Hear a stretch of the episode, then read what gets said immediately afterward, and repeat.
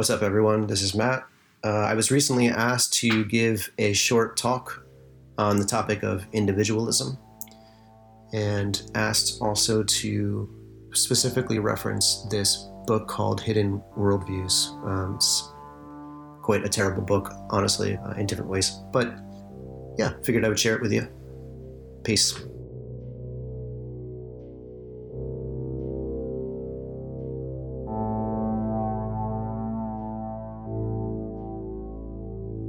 Despite what your mother, therapist, pastor, or your favorite retail store that sends you coupons on your birthday, despite what any of them may have told you, you are not that special. I know that's hard to hear because you feel special, don't you?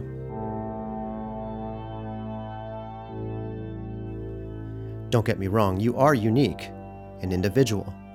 But then again, so is everyone else. In American society, we tend to think of the individual as the locus of creative agency. Everyone is the author of their own story, a potential hero deserving of a cape.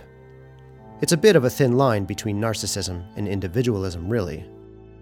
As a worldview, individualism assumes certain metaphysical properties, which, typically unnoticed and unexamined, inform how people ought to relate to one another.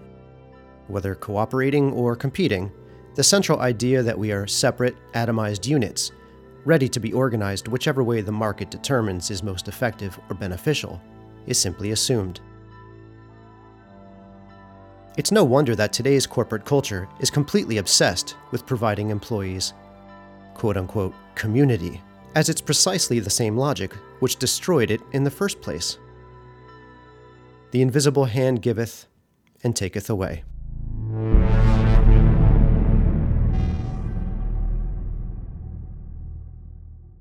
Today, I will argue that individualism is a construction that developed in accordance with certain features of modernity, such as reductionism and a general dissecting and compartmentalization of reality, and that the results of this procedure are then taken to be reality as such. At bottom, this takes the basic metaphysical view that the world is made of stuff that is potentially infinitely divisible, and that this has led to all kinds of unanticipated problems.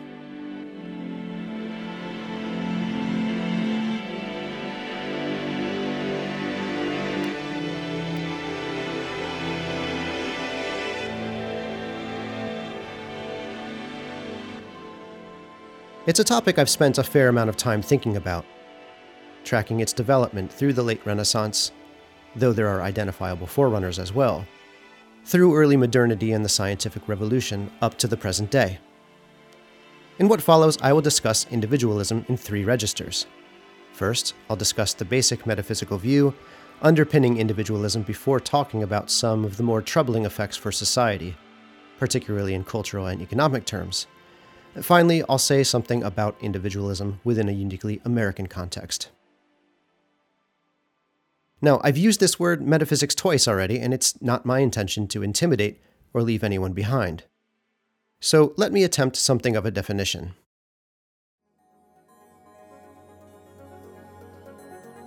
Simply put, metaphysics concerns the nature of and relations among the things that exist in the world. It's a way of talking about the ultimate foundation for what reality really is. It happens there are various kinds of possible metaphysics to which one might subscribe, knowingly or unknowingly, and all of them, almost by definition, are speculative. The metaphysical framework known as magic, for example, imagined a cosmos full of intraconnective tissue, to the point where coincidence was more likely to be understood not as random, co presenting events, but rather co arising, bound together within a web of hidden meanings and relations. The world of magic was understood to be a whole from which no individual could ever really stand apart. This isn't to suggest medieval peasants couldn't tell one person from the next, or that such a view lent itself to what we would today call something like unity. Only that, as I've said, all creatures and indeed everything were bound together by mysterious correspondences.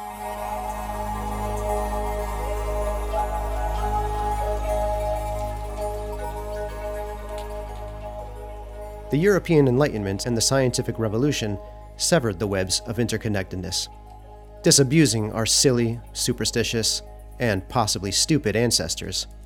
I hope you hear my tongue in cheek here. Of the idea that anything but matter really mattered. It was incredibly successful, in large part because it worked. Humans learned of the planets and the atom, improved dentistry, invented the internal combustion engine. Life started moving faster. Plus, we had gotten rid of all those pesky superstitions demons, monsters, angels, and the rest. Also, stepping on a rusty nail wouldn't kill you anymore.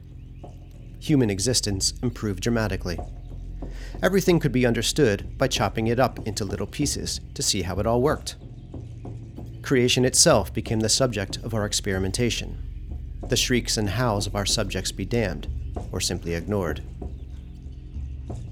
With time, we forgot that the results of these reductive procedures were only possible because of the assumptions built into the very methods which produced them in the first place.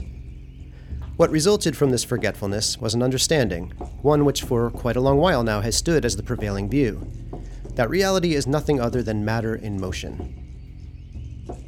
Everything came to be ultimately understood in terms of its constitutive elements. The whole became lost.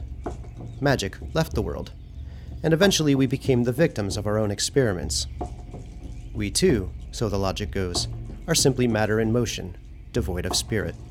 A collection of atoms, in the same way a society was nothing more than a collection of human individuals. Everything could be broken down, analyzed, cataloged, processed, reorganized. Don't get me wrong, much good has come of this too. I don't mean to sound completely negative, but I hope that gives you some idea of the metaphysical grounds of individualism how it developed, and why it's the subject of much critique these days. As we move along, it's important to keep in mind that one's metaphysical assumptions rarely rise to the surface. Typically, they first become recognizable at the level of myth, or story if you prefer. Indeed, Steve Wilkens and Mark Sanford, in their book Hidden Worldviews, explain in the introduction that it is story which is the locus for all subsequent meaning making and ethics. Though, when they say story, what they really mean is tradition, which is fair enough. Though, given the apologetic nature of their project, they would likely take issue with the suggestion that tradition and myth have much of anything to do with one another.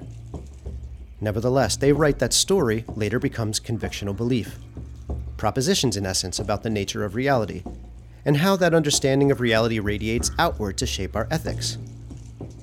Even while they make something of a caricature of the idea, even managing to conflate it with one of their other boogeymen, so called postmodern relativism. In their chapter on individualism, they nonetheless touch on some meaningful ideas, basically equating individualism, at least in the way they take pains to describe it, as a kind of idiocy, the Latin root of that word meaning private, which is to say, unconcerned with others, thus rendering individualism idiotic by definition. It's not hard to imagine how such a view would impact social and political life. And yet, this is precisely the view most often promoted by capitalism, which functions best when people understand themselves to be isolated units who carry out their affairs either in cooperation or competition. Either one will do.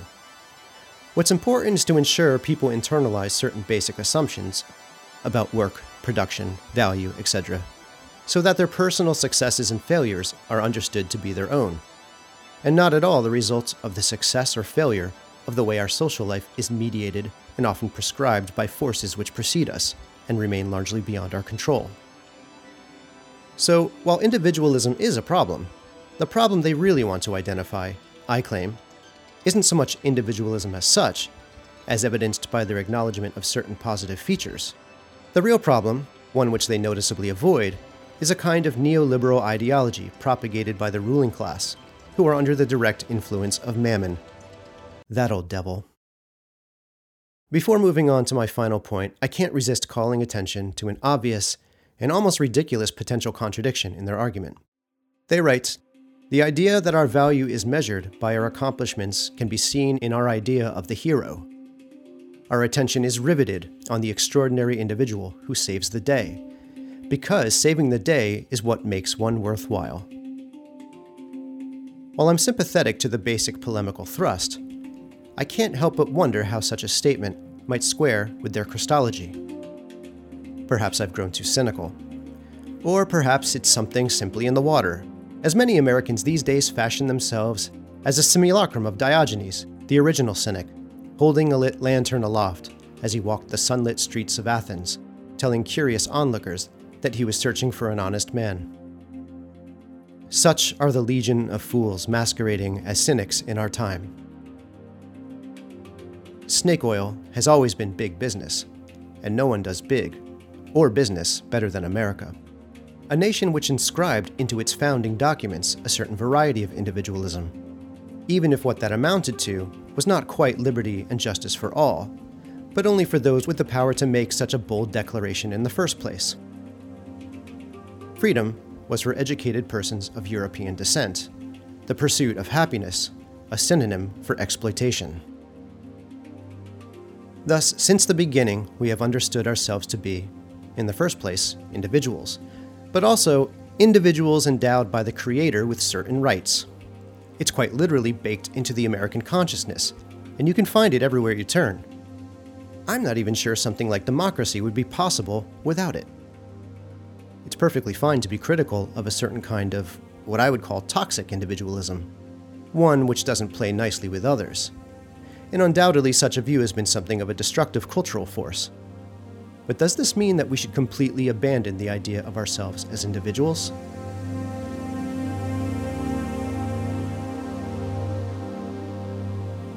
I recall countless occasions when my mother would remind me, I'm not the center of the universe.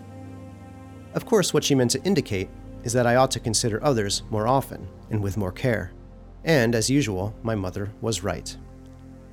But is it really true that I'm not the center of the universe? After all, if I'm not the center, where is it? Where would I look? Undoubtedly, there will be those who eagerly respond, Why, God, of course. I'm perfectly happy to go along with such a response, inasmuch as it communicates something about one's orientation toward a certain way of valuing and evaluating the world and one's relation to it and others. To my way of thinking, the centering of God in this way by no means precludes the idea that each point in the universe is its ontological center.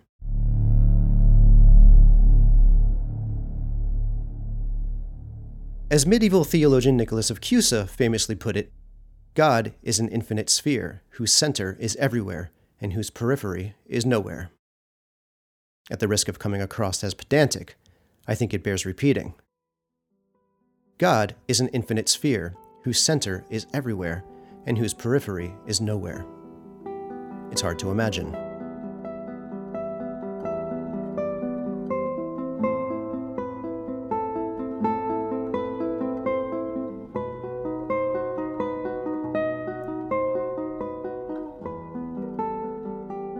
Despite its potential for being somewhat abused, individualism is here to stay. The mass onboarding of the underlying metaphysic is more often than not these days simply a given, and the results have been mixed. As already indicated, there are plenty of unpleasant examples to which one might point, but the basic idea isn't going anywhere anytime soon. Rather than focusing on the downsides, presenting individualism as something which contradicts more holistic communal forms of living, which I don't believe it inherently does, perhaps it would be better to attend to the potential upside. What would it mean, for example, to take the constitutional view already mentioned to heart? In posing the question, it's not at all my intention to come across as an apologetic constitutionalist, laboring under the desire to make liberalism great again. Only that it's possible to understand there are better and worse versions of individualism without jettisoning the idea entirely. So, as I've outlined, individualism can't really be thought apart from the simultaneously productive and problematic philosophical inheritance of modernity. But neither should one be naive or myopic enough to believe that such views are incompatible with more traditional expressions of faith, Christian or otherwise.